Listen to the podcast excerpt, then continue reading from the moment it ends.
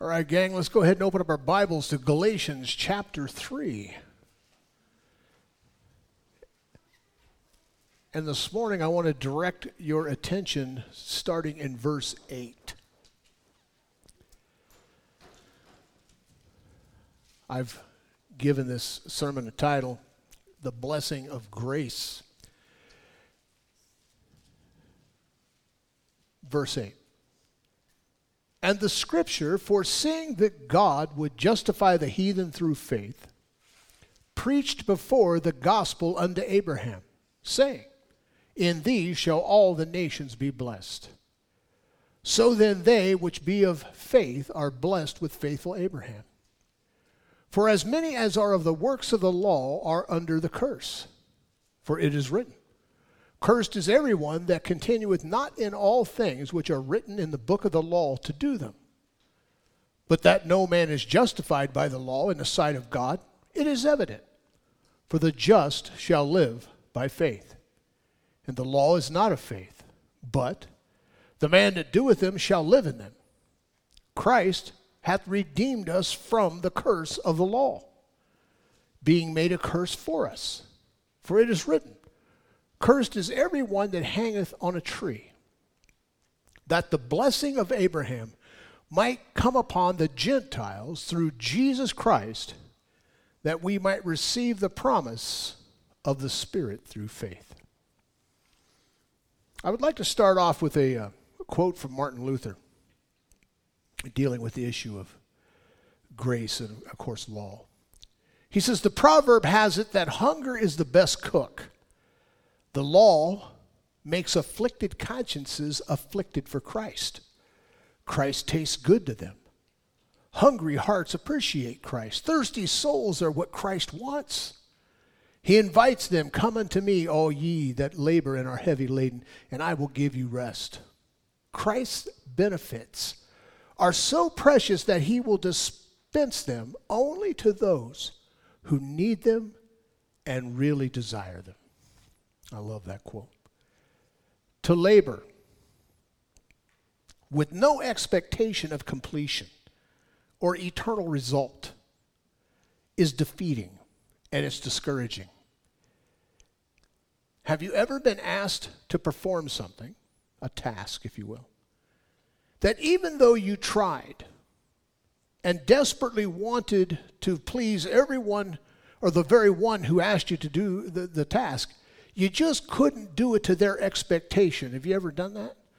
Every husband here knows what I'm talking about.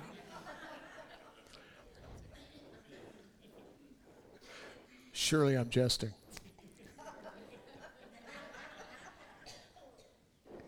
Now, let's take it a step further. What if you asked for something to do?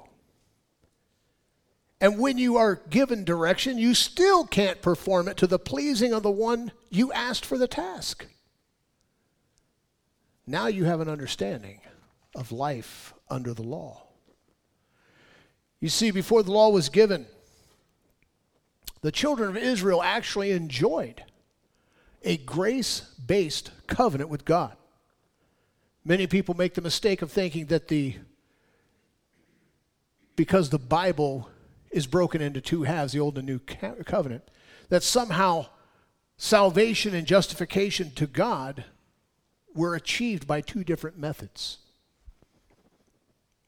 Many people hold the belief that the Old Testament saints were saved by the law or by what they did. That is, by performing the sacrifices, of course, all the things that are contained within the law.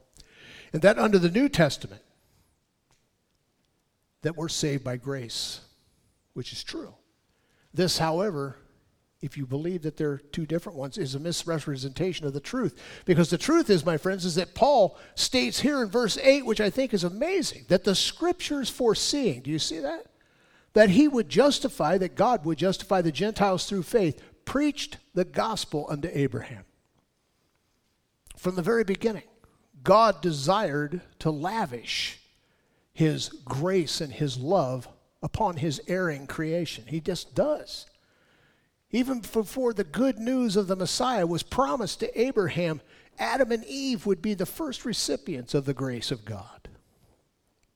As you know, There was no law in the garden. God had given him one simple command. But, he says there in Genesis 2, of the tree of the knowledge of good and evil thou shalt not eat of it. For in the day that thou eatest thereof thou shalt surely die. Now first, I want to point out to you that God doesn't say here, if you eat thereof. Do you notice that? He says when, or, when you eat, okay? Now, some people would tell me, and I'm sure that there's some thinking that, well, the if is implied. And I would agree with that if we were dealing with the simple human mind that doesn't know what's coming. But we're actually talking about God who has foreknowledge. He knows what's coming. There's been a meme somebody's been passing around on Facebook, which I think is pretty cool. It says that God factored in all your stupidity before he called you. I like that because that's the sovereignty of God. It's true. And no doubt, with Adam and Eve, it was the same thing. He says, but of the tree of knowledge of good and evil thou shalt not eat thereof, for in the day that thou eatest thereof. He didn't say if you did. See, God knew they would. He knew they would. Why? Because they're humans. And when you tell a human not to do something, it's a pretty fair bet that they're going to do it. That's like a long time ago. There's always been movies or some crazy thing that's come out that somebody felt was blasphemous. The Passion of Christ. I heard, there was people who actually, which I thought was a great movie, but some people protested it. There was The Temptation of Christ, which really raised eyebrows, if you remember that. And everybody was picketing in the theaters, the Christians were, but all they did was draw the attention to it, and they made more money than they possibly would have if you just kept your mouth shut. But that's the law. Don't do that. Don't see that.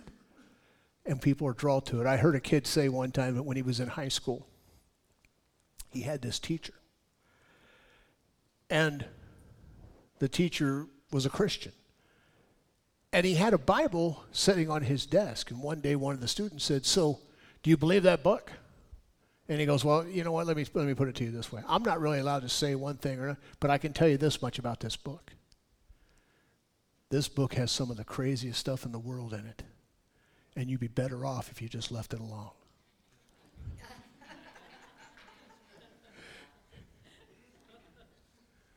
That guy pastors a very large Calvary chapel this day. He said the teacher couldn't have picked better words for a teenage boy. Don't look at it. Don't get in there. Because that's what the law, it just draws us to it. But God knew. So the scripture tells us in the book of Revelation that Christ was slain from the foundation of the earth. Why? Because God had already made a provision for Adam and Eve's sin. He'd already done it. Why? Because he knew what was going to happen. It's so typical. As man always does, Adam and Eve tried to cover their own sin. Now, they did try that. They rebelled against what God said, and then what did they do? They grabbed them some fig leaves, which, if you've never seen any, are pretty scratchy and itchy. And they stuck them over trying to cover up certain parts of their body. Now, I got to be honest with you, that's not a very bright idea. That's an irritation. And it just rubs you the wrong way, if you know what I mean. But that's what they did. But then in exchange for that, what did the Lord do? Well, God gave them fur coats in exchange for the itchy and scratchiness of trying to cover their own sin. God showed grace unto Adam and Eve and gave them a foretaste of the sacrifice of Christ through the animals which he took the fur coats from. So the Gospel of Matthew, here's what Jesus said. He said, as it was in the days of Noah, so shall it be at the coming of the Son of Man. And I know a lot of people think, well, how was it in the days of Noah? No doubt sin was ruling the day. It was a chaotic time. For the people were rebelling against God and doing all manner of evil, the Bible tells us. But Noah, we're told, found grace in the eyes of the Lord. The same with righteous Lot. As it was in the days of Lot, Jesus said, it shall be at the coming of the Son of Man. And no doubt, sin was rampant. But there was one man in his family, Lot, who the Lord led out who the Lord showed grace to. The covenant that God had made with the patriarchs was grace-based. It always has been, it always will be. The Scripture preached the good news, it says. The Scriptures preached. Isn't that an interesting saying? Paul said it preached the gospel unto Abraham. Now, I find it extremely interesting that Paul personifies the Scriptures. I just find that an odd statement, but it's fitting. The Scripture, foreseeing that God would justify the heathen through faith, preached before the gospel unto Abraham, saying, "In thee shall all the nations be blessed." Why would Paul personify the Scripture? Well, the answer is pretty simple, really. And that is, you cannot separate God from His Word.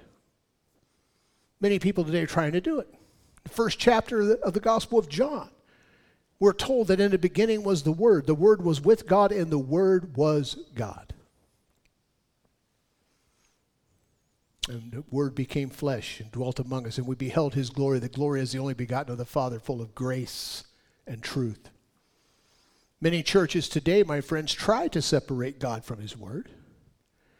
Try to tell you that you can be a Christian, and you really don't have to worry about the Word of God. I remember an article I read here a few months ago. Some famous guy, I won't even mention his name because he's not worth mentioning, said he didn't care about being a biblical Christian. He just wanted to be like Jesus.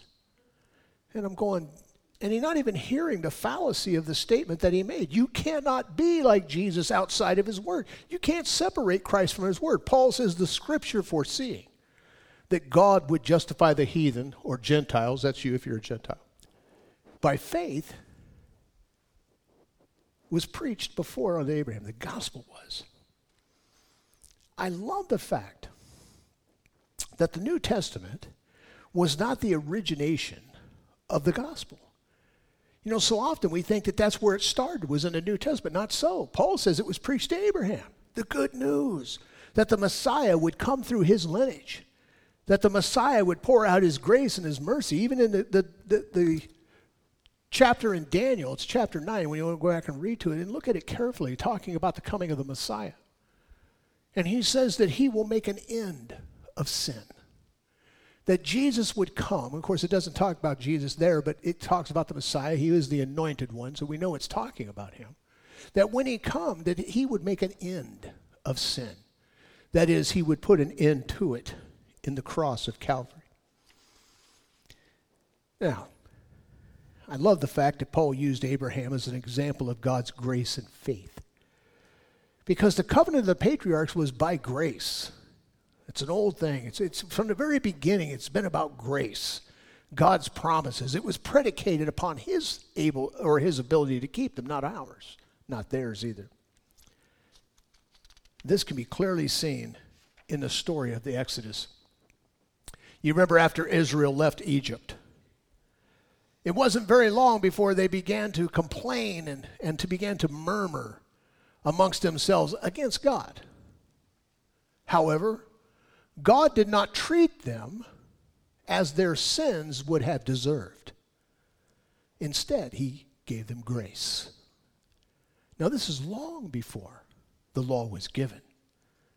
As you will remember, they were complaining on the shores of the Red Sea. You remember that? And God blessed them, Exodus 14. They murmured at Marah, wanted water, and God blessed them, Exodus 15. They grumbled in the desert, and God blessed them, Exodus 16. Now, God did not bless them because they were being faithful. They weren't. Quite the opposite. The Bible doesn't call them a stiff-necked people for no reason. He blessed them because he is faithful, and he loved them. All that changed, my friends, when they finally reached Mount Sinai was they wound up exchanging the grace of God for something that was a lot less and a lot more burdensome. I heard an old preacher say one time that the children of Israel, when they reached Sinai, swapped the free bounty of heaven for the carrots and sticks of the law. It was the worst trade in history, he said. On that day, they received the law.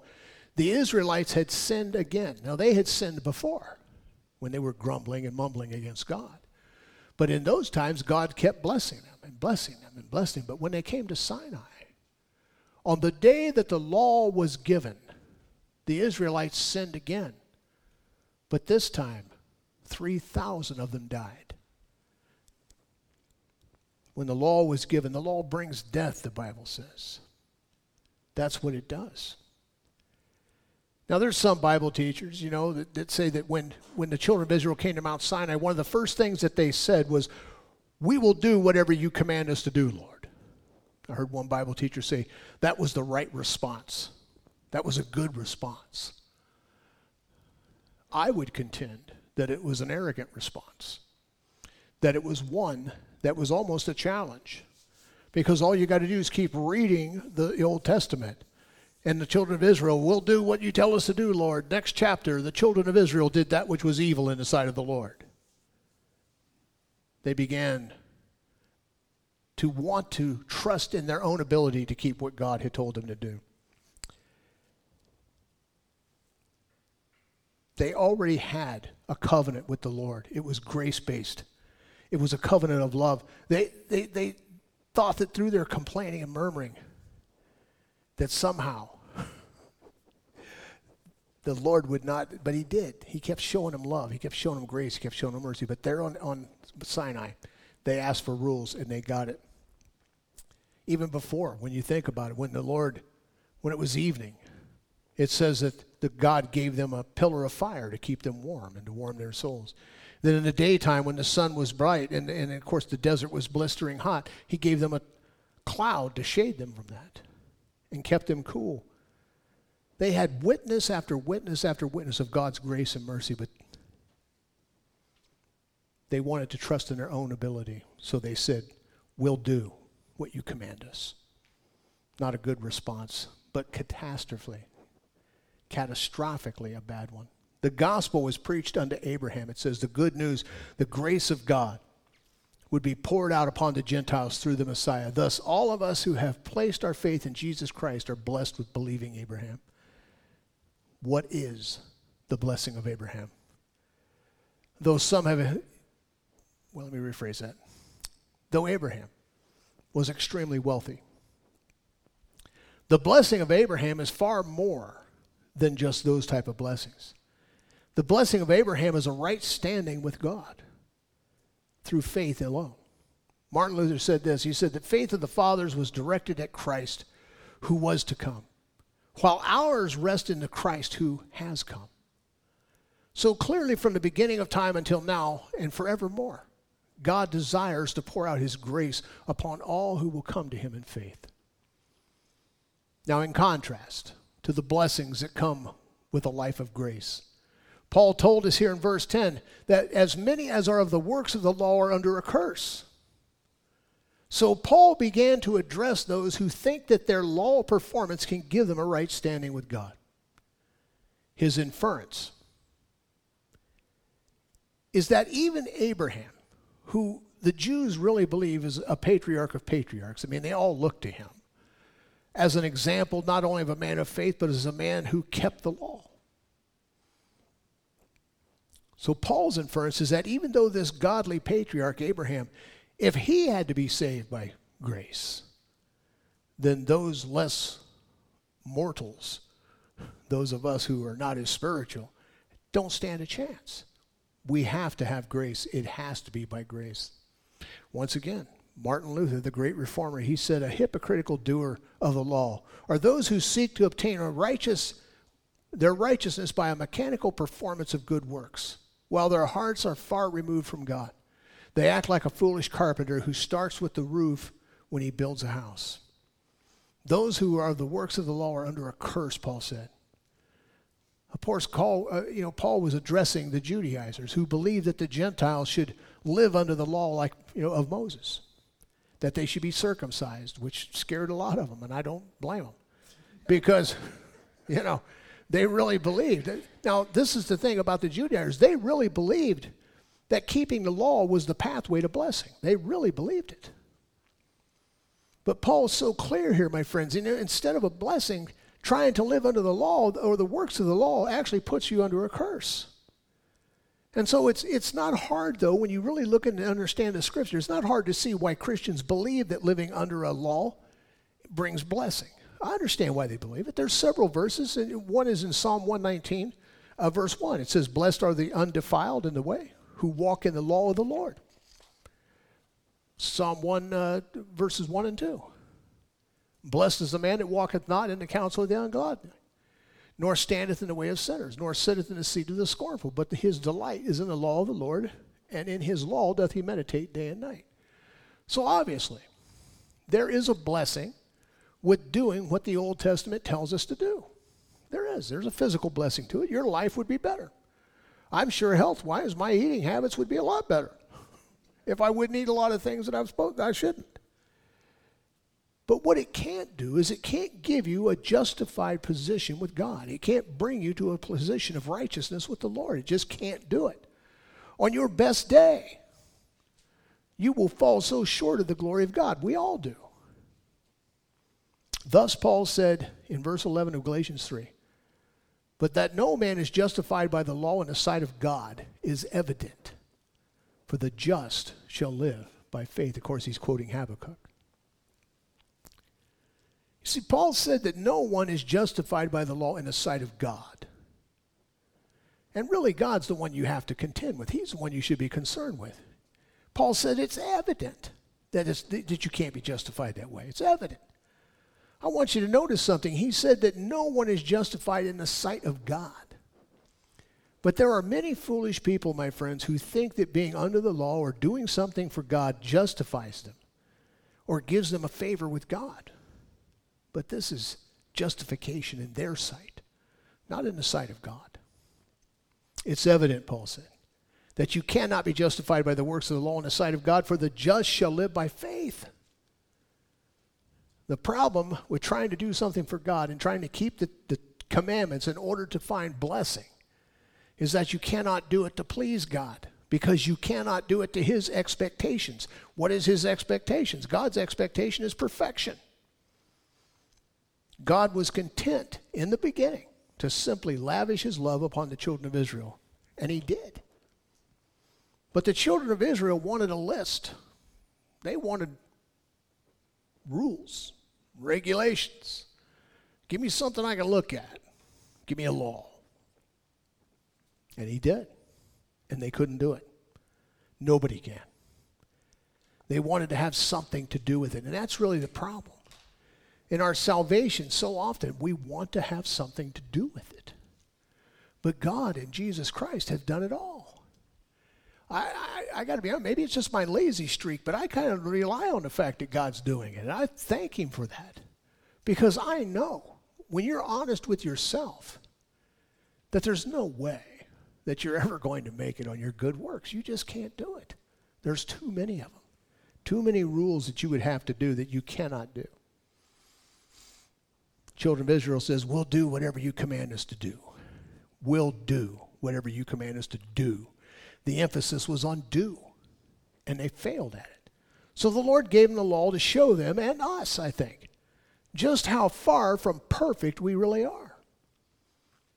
Thus Paul, the apostle, wrote to the Romans, and here's what he said, Romans 3. You can write it down, verses 10 through 12.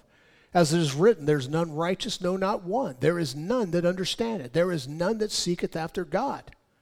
They are all gone out of the way. They are altogether become unprofitable. There is none that doeth good, no, not one." And when he says none, what's he mean, gang? None. But I'm sure that there's some who will say, "But Doug, I'm doing my best. I'm trying as hard as I can to keep the 10 commandments."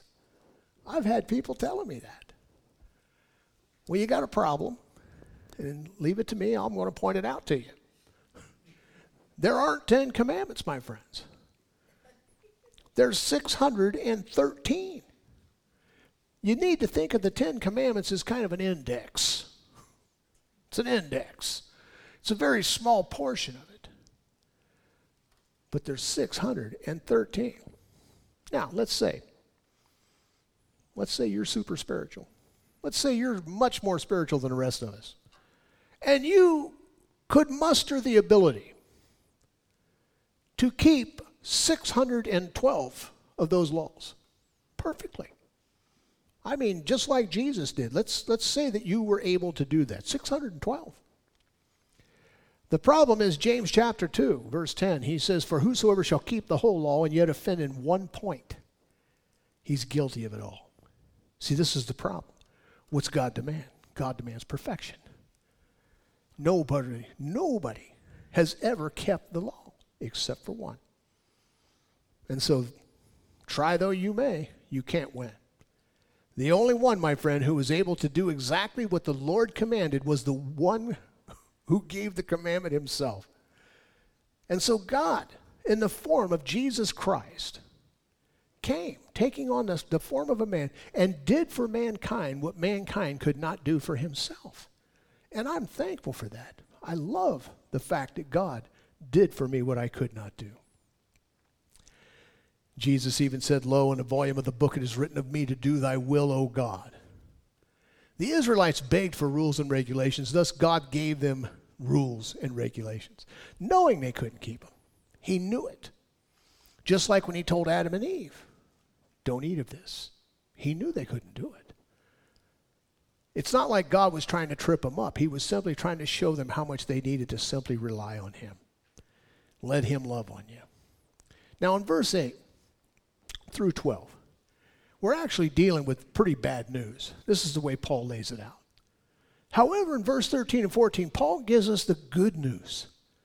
And that is that Christ has redeemed us from the curse of the law, having become a curse for us. For it is written, he says, "Cursed is everyone who hangs upon a tree, that the blessing of Abraham might come to the Gentiles through Jesus Christ, that we might receive the promise of the Spirit through faith."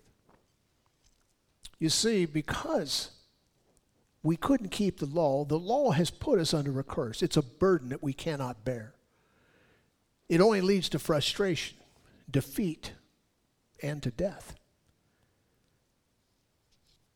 Now, when you think of the issue of sin, the Bible is very clear. In 1 John tells us that breaking the law is sin. That's what sin is. It's breaking the law. And because we've all sinned, according to Romans, we all fall short of the glory of God. And, of course, the wages of sin, Romans 6:23, is death. So that's what the law brings. It brings death. The good news, though, Paul says, is that Christ has redeemed us from the curse of the law. That is, Jesus has done for us, once again, what we could not do. He took upon himself what we could not bear. He became a curse for us. It's extremely important that every Christian, and I mean this sincerely, understands the idea of vicariousness, or else your relationship with God is going to be a bumpy one. Let me give you the definition of vicarious: acting or done for another, such as a vicarious atonement, which is what Christ did.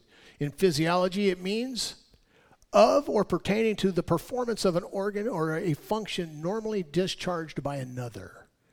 I like that, because Jesus has done for us what we could not do. When we deal with the issue of the vicariousness of Christ, often we think only in the terms of his atonement or in his crucifixion. Thus, in theology, of course, we use the term substitutionary death, and most people understand that. Jesus died for me. He died for you in your place, substitutionarily, or you died vicariously through him. But as we see through the scriptures, Jesus himself was a substitutionary, yes, in his death, but he was substitutionary in every way. He actually did everything for you. Paul said that Christ redeemed us from the curse of the law, becoming the curse for us. So vicariously, he has done this particular great work of becoming a curse for us on our behalf.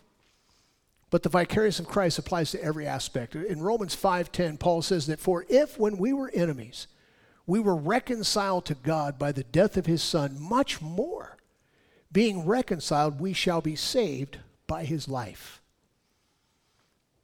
You see, God, the Son, took upon himself the form of a man. And he did for mankind what he could not do for himself, as far as man is concerned. God required that man had to be perfect. Well, man is not perfect. He couldn't do it. Jesus Christ came and did it for us in order that man would be reconciled to God. Within the reconciliation that Christ performed for us contains our salvation, justification, sanctification, all the things that pertain to God, all of which are obtained not by what we do, but by what he has done for us and on our behalf. Christ has already taken care of it. Thus God required that if a man will be justified, if a man will be righteous, he must keep the whole law and must do it perfectly. And that's exactly what Jesus did. Jesus could say, and he's the only one who ever has been able to say it, I do always those things which please the Father. So he was perfect in all of his ways, lived a perfectly sinless life. Thus, he has justified us, saved us, sanctified us to the uttermost. And I love the fact that it uses that term. That we might show forth the righteousness which is in Christ by faith alone to the glory of God the Father. That we might receive the promise of the Spirit through faith. You see, before the Spirit was given, while we were yet under the law, we walked according to our flesh. The law, unfortunately, makes sin attractive, and this is why people don't understand. Not that the law itself is sin or even causes us to sin. It doesn't do that, but it shows us the sinfulness of sin. Thus Paul said, I would not have known sin except the law said, thou shalt not lust or covet. So it brings our attention to the law, and unfortunately, it becomes appealing to us as people. Paul also said that the law was given that sin might become ever more sinful in Romans 7. That is because the law tells us what sin is, it draws my attention to it, just as I said. And because my attention is drawn on it, it becomes attractive. Turn with me, if you will, this morning as we finish up. It's going to be in Romans chapter 4. Romans 4, I'm going to start in verse 14.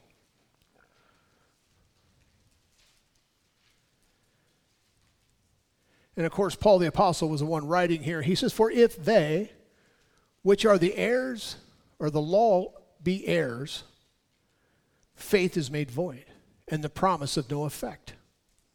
Because the law works wrath. For where no law is, there is no transgression. Therefore, it is of faith, that it might be by grace. To the end, the promise might be sure to all the seed. Not to that only which is of the law, but to that also which is of the faith of Abraham, who is the father of us all. As it is written, I have made thee a father of many nations, before him whom he believed, even God, who quickeneth the dead and calleth those things that be not as though they were. And here's the blessing. You know, the Bible tells us very clearly that as he is, so are we in this present world. And I appreciate that, because what it's telling me is that Jesus Christ, everything that he did, the fact that he lived a perfect life, the fact that he died on Calvary, the fact that he rose from the dead, the fact that he stands at the right hand of the Father making intercession for me, is imputed to me. That is that because he's imputed it to me, then I am that way in the sight of God. Therefore, God calls those things that be not as though they were. Because some people, when you say, well, I'm perfect, they'll go, yeah, but I know you. Well, see, it doesn't matter what you know. It doesn't matter what's right in the sight of men. It only matters what's right in the sight of God. And if you're in Christ, then you are perfect in the sight of Christ. You are blessed. You are holy. You are sanctified. You remember last week we were studying, and I quoted a passage where Joshua was there, you know, at Jericho, and the Lord told him to remove the shoes from his feet because the ground he stood on was holy. Because wherever Jesus is standing is holy. And because you are in Christ, you too are holy. See, the law brings death. Trying to please God according to rules and regulations never works. It just doesn't. Because you're never going to live up to the expectation of God. You're just not, because he demands perfection, but his son did. You remember there at the baptism when Jesus was vicariously being baptized for anybody who never had it done. The Father spoke from heaven and said, this is my beloved son in whom I am well pleased. Jesus came and did everything that I could not do for me and for you. And what do? In order to receive the blessing of Abraham, we simply accept that.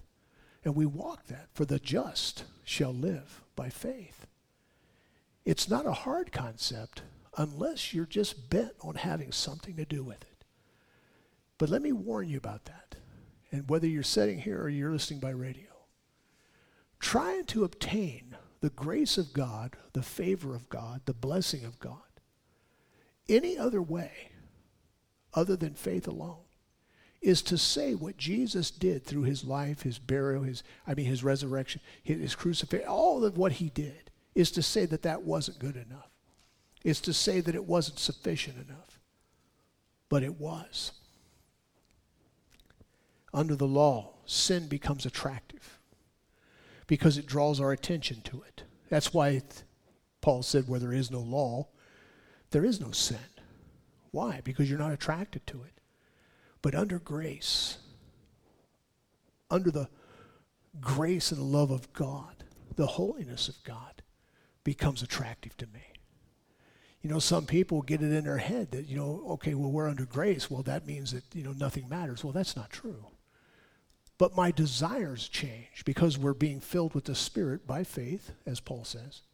And because we're filled with the Spirit now, the things that I desire, the things that are attractive to me are the things that are attractive about Christ, about Jesus. When I think about him, it's his holiness that I'm attracted to.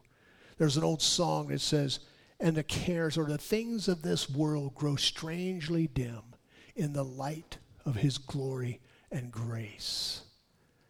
It's like that if we just walk in it, my friends, if we just embrace what Christ has already done. Let's pray. Father, we love you, and we thank you. Lord, we glorify you this morning that your great love for us is what drove you, Lord Father, to come and do for us what we could not do for ourselves. Lord, we are so thankful for your mercy and your grace, and Lord, we're thankful that you have pointed us and opened our eyes to see all that Jesus has accomplished on our behalf. Lord, I pray for those who will be listening to this message, that, Lord, regardless of what their situation is, I pray, Lord Father, that you would open their eyes to their need for Jesus Christ. And to be able to live the life vicariously through him. A life of love, of peace, of joy, of long suffering, of meekness and temperance. Against such, Lord Father, you said there is no law. So touch your people, Lord Father. Show them your way. Show them your heart and how much you love them, Father, that they might see all that Jesus has done for them on their behalf. In Jesus' name, amen. Well, praise the Lord.